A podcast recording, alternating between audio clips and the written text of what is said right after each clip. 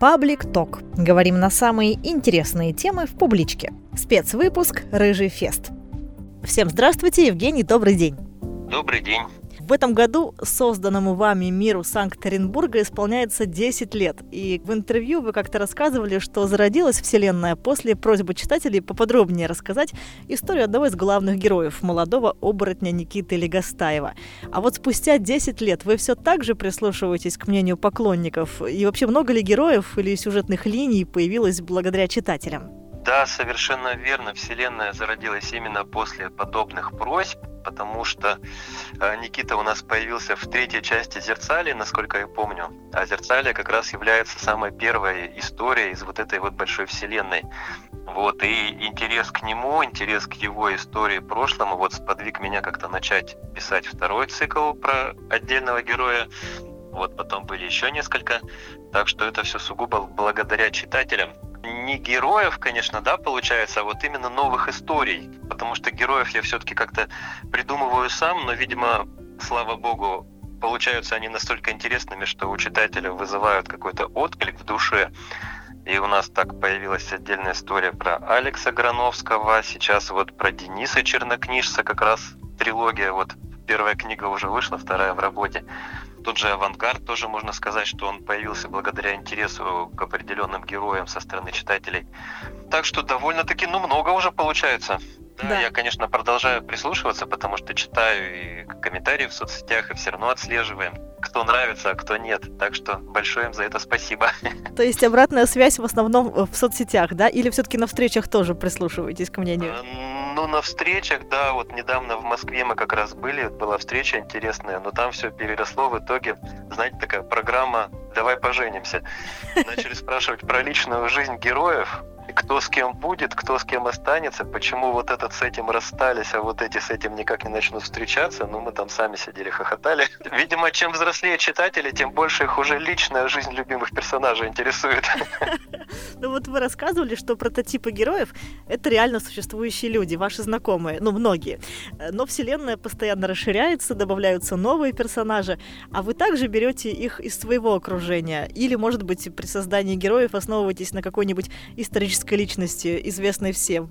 А, ну это как у нас в «Зерцалии» был взят э, персонаж Калиостро, да, он да. такой загадочная Граф. историческая личность. Mm-hmm. Да, совершенно верно, но в основном не главные герои, а второстепенные вот у меня такие проскакивают иногда. И даже сейчас продолжаю работать над новыми книгами, я продолжаю использовать своих знакомых, но, конечно, не полный образ вот так снят и все, а вот, знаете, бывают некоторые черты характера интересные у людей. Ну, сейчас очень много езжу, и очень много появляется новых знакомых. Иногда такого человека тебе судьба подкинет навстречу, думаешь, ну, такое даже вот придумать невозможно. А человек живет, вот он, вот он, его потрогать можно. А что вас удивило в последнее время? Какая черта характера? А знаете, вот, например, есть люди, у которых совершенно свой какой-то особый уклад жизни, который вот со стороны более такой приземленной точки зрения, но кажется, что как-то удивительно, как он так живет. А человек вполне реально сосуществует, у него свой режим, свой график работы. Есть люди, которые собирают какие-то очень интересные коллекции, например, да, чуть ли там не обрывки шнурков от кроссовок, которые вот им нравилось носить в течение жизни. Ну и на самом деле бывает, что используя несколько разных черт разных людей, создается какой-то очень интересный, необычный характер. Видимо, работа писателя в том же как раз и заключается, чтобы как-то подмечать интересное и пытаться это как-то использовать, что ли, в своем творчестве. Так что да, я в постоянной охоте, так сказать, на интересные личности.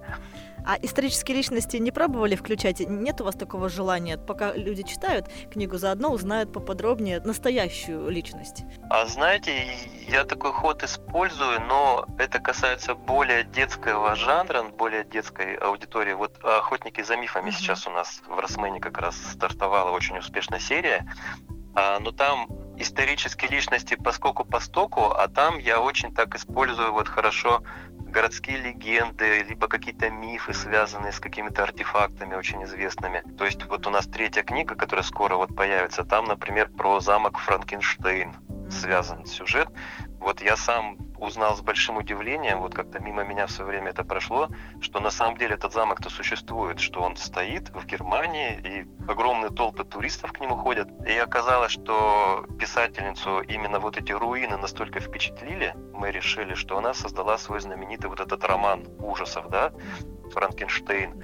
И как раз вот в «Охотниках за мифами» я вот об этом говорю. То есть и про Мэри Шелли мы там немножко упомянем, и про вот этот замок, который связан прям с главной интригой всего. Так что как-то по чуть-чуть, по чуть-чуть, но все-таки немножко, да, получается, что пользуем исторические факты. Заговорили сейчас о Франкенштейне. Может быть, следующее будет э, граф Дракула, замок в Румынии. Ну да, но такой уже затасканный, затиражированный, ну, да. растиражированный. Я вот знаю, сейчас два мюзикла в России ставятся, пишутся. Вот Дракула mm-hmm. одновременно, причем один в Москве, другой в Питере. Мне кажется, уже выжать что-то новое отсюда не получится. Но, кстати, вот сам замок, да, можно использовать как некую интересную локацию. Но тема вампиров вообще не отпускает, если честно, ни одно поколение. У нас этот образ постоянно меняется, только, да, сначала это были монстры, потом это как-то романтизировался этот образ очень сильно. «Сумерки», интервью с вампиром и же с ними. Вот, а сейчас вроде как возвращаемся опять к тому, что все-таки это чудовище. В моей даже вселенной, ну, там их называют вурдалаки. Все-таки это наша российская мифология, нам-то поближе вурдалаки, чем европейские вампиры. Вот, так что даже у меня это есть такое. Вы начинали писательскую карьеру с комиксов. Публиковались в подростковой газете «Пять углов». Но в то время графические романы не пользовались большой популярностью у книгоиздателей. А вот если бы комиксы издавали охотнее, мы бы никогда не узнали Евгения Гаглоева как писателя-фантаста и не увидели бы мир Санкт-Эринбурга. Ну, хороший вопрос, да. Нет, но я думаю, что все-таки, наверное, увидели бы. Но сначала, наверное, все-таки этот мир был бы как-то представлен, конечно, в комиксах, если бы это на тот момент было популярно. Но знаете, как говорят, что не делается все к лучшему, и, в принципе, я даже рад, что тогда оно не совсем получилось, и в итоге это все вылилось все-таки в литературную такую большую вселенную. К тому же в комиксах все-таки это кратенькие ведь такие пересказы, то есть там невозможно полностью углубиться в историю, как-то раскрыть персонажа, какие-то красивые описания. То есть в комиксах оно все как-то так поджато, компактненько, а вот именно на страницах книг можно уже развернуться по полной программе, как говорится, и ничто тебя не сдерживает. Да, вот, но вот сегодня комиксы как раз переживают ренессанс. Вот не думайте вновь вернуться к созданию графических романов? А знаете, вот постоянно какие-то предложения возникают, и я их рассматриваю, но уже не в плане художника, а вот в плане сценариста. Вот для комиксов я бы как бы с удовольствием, может быть, и поработал. Были даже мысли по поводу «Зерцалии», о создании графического романа, но в итоге не смогли найти художника, который смог бы это воплотить достойно, грамотно и в то же время в не очень долгие сроки. Но, может быть, еще все впереди. Причем это не только на моем уровне, а это прямо на уровне издательства, да, искали специалистов. Художники, обращайтесь к Евгению Гаглоеву. С удовольствием рассмотрим. Кстати, вот, может, кто-то именно сейчас слушает, именно у него получится это все воплотить, так что мы будем только рады. Ну вот на встрече можно поподробнее будет обсудить, я думаю, с вами эту тему, вдруг кто-то захочет. Да, в принципе, вполне, да. Вот, знаете, иногда актер долго не может выйти из образа. Его так сильно поглощает роль, что он продолжает и в обычной жизни вести себя как герой, которого он играет. Вы же создаете полностью новые миры. Вот как вам удается возвращаться в реальность? Или вы четко отделяете работу над книгой от жизни? Да, мне такое знакомо, потому что не основная работа, я работаю в музыкальном театре, а в довольно-таки крупном, то есть очень много знакомых, друзей среди артистов. И да, реально, вот общаясь с ними, понимаю, что они сегодня в одном образе, завтра в другом. И когда какой-то большой спектакль отгремел, закончился он часов в девять вечера, они же приезжают бедные домой, и у них это все в голове бурлит, кипит, они не могут с себя вот это снять, как бы, вот этот образ. Поэтому мы очень много сов. Среди артистов они спать ложатся часа в три ночи и встают в десять, а в одиннадцать на работе уже надо быть. Вот, но у меня как-то, слава богу, получается очень удачно как-то вот это все разделять. Может быть, как раз потому, что писательство у меня все-таки это очень интересное хобби. Это какая-то вторая работа, есть еще первая, да, в театре. Вот, поэтому я, слава богу, как-то очень хорошо сплю, очень хорошо засыпаю, вот, и очень четко как-то все эти грани-то делю, чему я очень рад. А вот как проходит ваш день, если вы пишете? Или вы каждый день вообще пишете? Ну, у меня всегда поставлены очень четкие графики сдачи книг. Mm-hmm. То есть договор автора, самая страшная в нем вещь, это пункт, где написана дата сдачи рукописи. И если ты ее не выполнишь, эту дату, тогда уже на тебя будут смотреть уже как не на профессионального писателя, а на какого-то любителя. У меня как-то день так... Я утром встал, пошел на работу, но работа у меня тоже связана. Я сижу за компьютером, тоже тексты, пьесы, различные аннотации, то есть это все я пишу как руководитель литературно-драматургического отдела, у меня называется должность. Вот, и я могу иногда себе позволить, даже когда у меня на работе нет особой занятости, то я могу прямо на работе уделить какое-то внимание своей книге, два-три часа на нее. Потом могу вернуться домой, а домой я всегда хожу пешком, потому что у нас тут городок небольшой, у меня минут сорок занимает путь. Я за это время что-то так немножко голову проветрю, что-то додумаю, придумаю. Вот и прихожу домой, поужинал и снова сажусь за компьютер, ну, когда есть настроение. То есть, получается, работаешь каждый день, но по чуть-чуть, иногда подольше, иногда поменьше. Вот и все время как-то в тонусе, все время в этом сюжете. И получается, на написание книги в среднем уходит где-то четыре-пять месяцев. И вот все это время как-то вот так вот мозги работают. Потом наступает момент, когда рукопись уже сдана, и у тебя там полтора-два месяца есть возможность как-то выдохнуть, отдохнуть. В это время стараешься как-то набираться новыми впечатлениями, много читаю, я много смотрю каких-то новых фильмов, сериалов. Вот, и коплю вдохновение на что-то новое. И так уже вот десять лет. Хороший график, стабильный. Да-да-да. Читатели книг о вселенной Санкт-Эринбурга – это, ну, в основном поколение Z и Альфа, то есть рожденные уже в этом веке. Молодые люди, подростки, дети, которые большую часть времени проводят с гаджетами в руках. Они увлечены блогерами в YouTube, социальными сетями. И вам удалось не только привить им интерес к чтению, но и к бумажным изданиям. Иллюстрации к вашим книгам – это, конечно, отдельный вид искусства, нужно обязательно полистать их каждому. Вы обсуждаете с художниками их работу, или они создают изображение, основываясь только на своем видении? Вот как вы работаете с художниками? Ну, как правило, автора сейчас не спрашивают вообще. Но я всегда очень доверяю издательству «Росмэн», потому что у них этим занимается целая команда. То есть помимо художника есть еще редактор, есть пиар-отдел, которые отслеживают вот эти новые тенденции оформления обложек. Мы же видим, да, на книжных полках, вот книги, например, пять лет назад было модно оформлять вот так. Угу. Проходит время, абсолютно у всех поголовно начинаются другие какие-то элементики. Раньше были какие-то абстракции, там шестеренки, цветочки, сейчас мы видим очень много персонажей рисуют на обложках. Сейчас пошла вот такая анимешная стилистика, да, вот даже русскую классику, вот я знаю, переиздают, там Анна Каренина, «Война и мир», вот что-то такое, с очень яркими обложками, прям мультяшные такие вот образы, чтобы привлечь именно к чтению молодежь. То есть даже если их не сам текст заинтересует, они просто купят книгу, потому что она очень красивая, она очень модно, современно выглядит, и вот приятно иметь такую дома, вот поставить на полочку.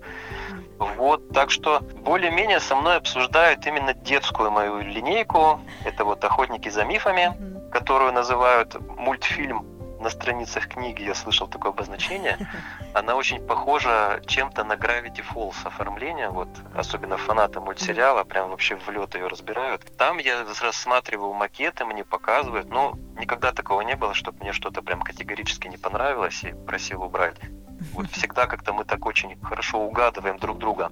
И в том числе, мне кажется, именно хорошее оформление книги вот как раз и позволяет привлечь ребят, кто даже вот книги не особо читает, они просто возьмут ее в руки покрутить, да, и она настолько красивая, что им хочется как-то в нее вот углубиться. Самое шикарное оформление вот из моих взрослых книг, это, конечно, вот недавний «Чернокнижец» с черным обрезом и с таким симпатичным молодым человеком на обложке. В Москве мы, когда презентация была на Красной площади, мне кажется, книга разлеталась только так, особенно вот девушки брали молодые именно вот из-за вот этого главного героя на обложке. Поэтому у нас там разошелся тираж, там буквально за пять дней, что ли, мне сказали, рекорд какой-то побили. Вот, так что оформление, да, много очень значит. И по новым тенденциям это все, так сказать, идет, потому что даже Зерцалия вспомнит, самое первое, вот у нее оформление обложек было совершенно не такое, как вот сейчас выходят последующие книги. Но я думаю, что специалисты, и надо им все-таки доверять в этом. все-таки они побольше нас соображают, пусть все так и остается. Перейдем к аудиокнигам. Я знаю, что вы сами озвучиваете свои книги. Это потому что как автор вы правильнее расставите акценты и найдете нужные интонации или по каким-то другим причинам? Ой, нет, знаете, я свои книги сам не озвучиваю. Дезинформировали меня коллеги.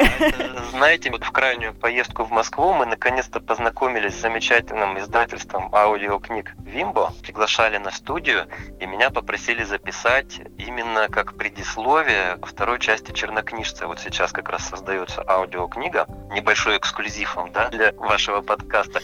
Вот, читает замечательный артист, который у нас озвучивал в нашем кинопрокате Бэтмена, Локи, то есть очень узнаваемый голос. Вот он занимается как раз начиткой «Чернокнижца».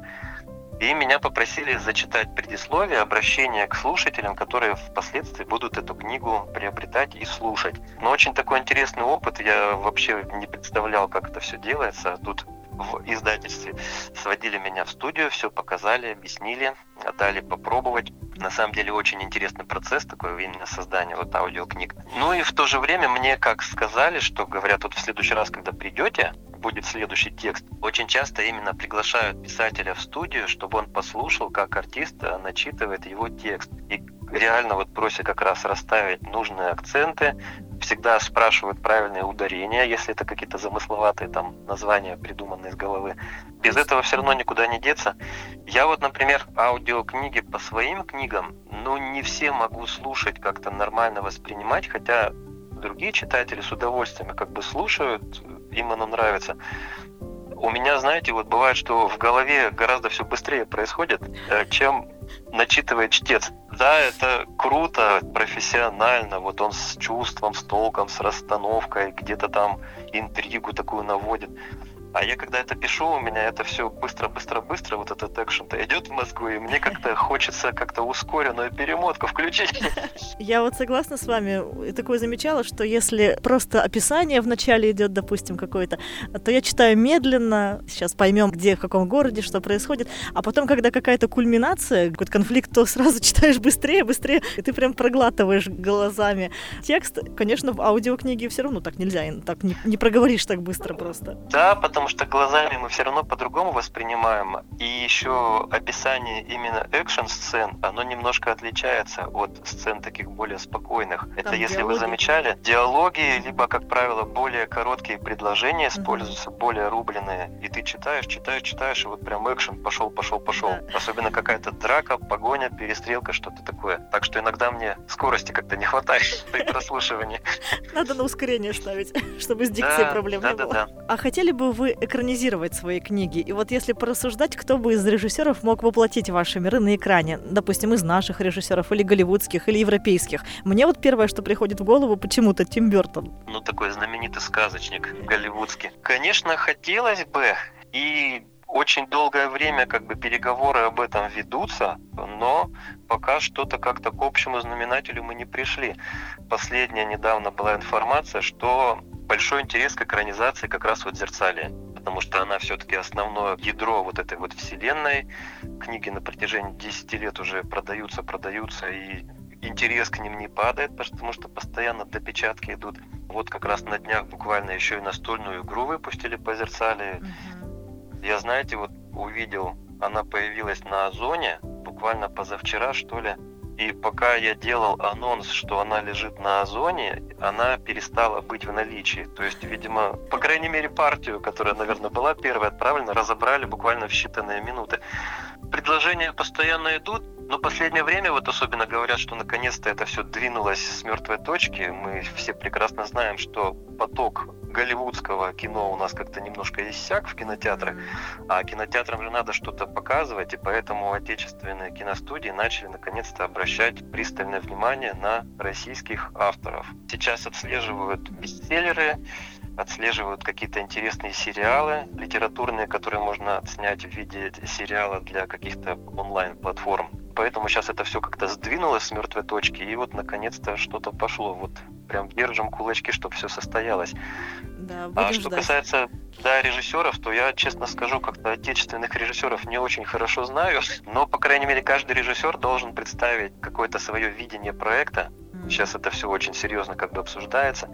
И особенно мне нравится, начали добавлять пункт. Какая-то студия, например, покупает права на книгу, и если она в течение, грубо говоря, года не предпринимает никаких действий, никакая работа не начата, то спустя год эти права возвращаются обратно в издательство. Очень хороший пункт, потому что есть примеры, у меня есть много знакомых авторов, которые продавали права на экранизацию бессрочно, и в итоге никакой экранизации нет, и права-то им уже не принадлежат, то есть они их вернуть себе тоже не могут. Так что сейчас как-то вот такие подвижки пошли очень хорошие, вот прям ждем, чем это все завершится, ну и держим кулачки, чтобы все состоялось. Да, обязательно ждем, не просто фильм, сериал, я думаю, конечно же. Да-да-да. А как вы считаете, не пора ли включать в школьную программу фантастику? Я как-то уже где-то говорил, что с большим удовольствием я бы в школе, наверное, бы читал, когда сам учился, uh-huh. фантастику, фэнтези, и даже, может быть, не в основную программу, знаете, вот в программу внеклассного чтения. Потому что все равно как-то все мы знаем, особенно классические вещи наши, да, литературные, когда в конце все умерли, все как-то серо, мрачно, убого. Российская-то наша классика в основном. Ну да, депрессивная немножко. Депрессивненько, да. И того же Достоевского, например, я вот понял, что где-то после тридцати бы, наверное, я бы как-то читал его и уже понимал, о чем он хочет рассказать в своих замечательных произведениях. А в школе-то все-таки как-то рановато еще вот именно такое изучать. Но, например, Гоголя в школе я вот с удовольствием читал. И его юмористические произведения, и вот это вот его цикл про Диканьку, Миргород, ужасы все вот эти его. Вот мне это было очень интересно. Вот поэтому я думаю, что все-таки хотелось бы, наверное, чтобы дети в школе такое что-то читали. По крайней мере, это бы сподвигло как-то развивать воображение, развивать какую-то фантазию, да, может, к какому-то собственному творчеству. Все-таки мне кажется, что фантастика и фэнтези, они более направляют, что ли, в творческое русло, чем какая-то такая обыденная реальность. Евгений, на Рыжем фесте будет презентация вашей новой книги. Давайте расскажем, какой. Ну, у меня ввиду того, что новостей сразу несколько, так что я думаю, что я расскажу не об одной книге, а сразу о нескольких. Так что у нас, думаю, получится очень интересная беседа. Ну, во-первых, «Чернокнижец», вторая часть у нас уже выходит буквально вот скоро-скоро. До конца года мы ее увидим. Расскажу немножко о второй части «Чернокнижца». Обложку недавно презентовали, но если будет возможность, там какой-то экран или что-то такое, я могу тоже эти файлы привести, покажем еще разок. Потом расскажу о третьей части «Охотники за мифами», которые тоже уже в работе. Сейчас очень активно к ней рисуют иллюстрации. Книга тоже где-то уже в обозримом будущем появится. Немножко расскажу о новых проектах, о том, что дальше будет происходить в мире Санкт-Эринбурга, потому что уже есть некое понимание, куда мы двигаться будем дальше. Ну и если кто-то будет заинтересован, наверное, расскажу все-таки об этой настольной игре «Зерцалия», потому что да. сам уже примерно понимаю, что это такое, ее механику, картинки могу привести, показать. И обещают очень интересную акцию, если мы все успеем провернуть вовремя, то я, может быть, даже поделюсь промокодом, по которому в магазине «Озон» можно будет купить эту игру с десятипроцентной скидкой. Такой прям сюрприз-сюрприз будет. Будет, я думаю, очень интересная встреча. Пусть ребята приходят, мы точно найдем, о чем поговорить. Угу. Ребята и взрослые. Да, у нас, кстати, взрослые тоже заинтересованы, судя по комментариям к постам в нашей группе. Знаете, угу. бывало у меня в Санкт-Петербурге, вот точно помню, там пришел дедушка прям такой прям бородатый, солидный, и когда все начали подходить и подписывать книги, но ну, я думаю, наверное, купил в подарок внуку. Это была книга, по-моему, «Пандемониум». Вот, и я ему спросил, говорю, а кому подписывать, как зовут? Он говорит, так мне. И там прям имя, отчество назвал. И сказал, что сам с удовольствием читает, что мне было очень приятно. Вот так, дедушка, поклонник фэнтези. Так что такое, на самом деле, очень разновозрастное у нас сообщество читателей. Вот, кстати говоря, о встречах. Когда я готовилась к интервью, я посмотрела несколько ваших встреч с читателями. И начинаются, вот те, которые я посмотрела, они одинаково. С оваций, восторженных возгласов, просто вы как рок-звезда для них. Пожинаете ли вы плоды знаменитости? Если да, то в чем проявляется это в обычной жизни? Может быть, фанаты вам пишут, фотографируются на улицах? Да как-то, знаете, я довольно-таки скромный образ жизни веду, и у меня такого нет, что прям узнают-узнают. Ну, в городе, конечно, раз я работаю в учреждении культуры, мы тут постоянно на виду, иногда бывает такое, что, ну, в других учреждениях все как бы знают, что книги пишу. Вот, на улицах, конечно, никогда не останавливали фотографироваться, но если, например, это было где-то в книжном магазине, вот, либо в каком-то крупном торговом центре перед встречей, вот, тогда вот могут узнать где-то, потому что там все-таки публика-то, скажем так, моя, да? Вот недавно как раз в Москве в Библиоглобусе у нас встреча была большая, и ребята приходили в костюмах, там был конкурс косплея, встреча у них была на третьем этаже организована, а магазин очень большой, и я решил просто пока погулять по этажам, чтобы, ну, не светиться, там уже народ собирался, зал заполнялся постепенно, думаю, ну, пойду пройдусь. Так на первом этаже у них там подвальный зал торговый есть, там филателия, что-то, монеты, марки, думаю, ну, там точно меня никто не найдет, пойду посмотрю хоть на монеты. И вот спустился туда, и вот именно там нарвался на двух девушек в костюмах, вот тут-то пришлось с ними и фотографироваться, и книжки подписывать, и все. Молодцы, девушки сориентировались быстро. Да, они просто там где-то переодевались, в закуток нашли, им надо было одеться, чтобы их никто не видел. Это потом подняться наверх. Вот мы с ними там и встретились в подвале-то. Ну, вот. На самом деле, это интересно, что по вашим книгам уже костюмированное такое шоу проходит, это же круто. А да, был объявлен конкурс, а призом был медальон Дениса Чернокнижца, который нарисован как раз на обложке первой книги. Вот, три медальона таких мы приобрели, оформили их, чтобы они выглядели как артефакты литературного вот этого вот мира. Mm-hmm. И да, вот три приза, три лучших костюма. Ну, костюмы были просто шикарные. Вот на фотографиях где-то я все выставлял. Там одна девушка пришла даже полностью в костюме пантеры. У нее была огромная черная голова, длинный черный хвост, меховые перчатки на руках. Вот, у головы открывалась пасть, там даже клычки торчали, и были такие желтые янтарные глаза прям. Заморочился человек очень-очень, ну как вот не дать было прям вот, чуть ли не первое место вот она с этим костюмом и заняла. А так, на самом деле, это, конечно, очень приятно, что ребята подключаются, что у них есть любимые персонажи, на которые они хотят быть вот похожими. Все не зря, все не зря. А вот еще на одной встрече мы видели фотографии, там был человек в костюме кота. А это я вот, наверное, как раз про нее и говорю. Черный, да, такой большой? Да. Да, вот это как раз девушка и была. Это пантера была. Это была пантера, и она, бедная, всю встречу, там, полтора часа просидела в этом меховом вот обличье, не снимая маску. И когда подошла уже подписывать книгу, я ей говорю, вы там хоть дышите? Она говорит, трудом. То есть, да, это вот как раз тот замечательный человек и был. Да, но на самом деле костюм очень правдоподобный. Я вообще подумала, что это аниматор изначально, который запланирован. Не, читательница, и причем сделано все собственно своими руками. Ну, как мы поняли, девушка, она где-то в театре работает. Декоратор. И, видимо, е- ей это не впервые, да, вот что вот она бутафор, так что заморочилась. Ну вот, Евгений, вы живете в Свердловской области, всего в двухстах пятидесяти километрах от нас. И вы один из немногих гостей нашего форума, кто прибудет к нам не на самолете. А вы уже бывали в Челябинске раньше? Вы встречались с южноуральскими читателями? А знаете, вот как-то так совпало, что вот везде ездишь, ездишь, ездишь, от Москвы там до Омска. География-то творческая раздвинулась. Вот, но в Челябинске вообще первый раз в жизни окажусь. Никогда вообще там не был, даже проездом. Но я знаю, что некоторые ребята приезжали из Челябинска на встречи в Екатеринбурге, когда вот проводились. Там даже родители приезжали с детьми. В лицо, конечно, никого не узнаю, но я помню, что были люди из Челябинска. Так что вот с южноуральскими читателями мы встречались в Екатеринбурге. Как-то раз был момент, была девушка в Сочи на встрече из Челябинска. Буду надеяться, что сейчас они все тоже появятся, по крайней мере. Детки-то подрастают, наверное, вообще никого не узнаю, пусть не обижаются, но мне будет очень приятно все равно их увидеть. Но теперь я так понимаю, что к нам навстречу в Челябинск приедут из Екатеринбурга наши соседи, читатели, поэтому ну, теперь наоборот. Возможно, да.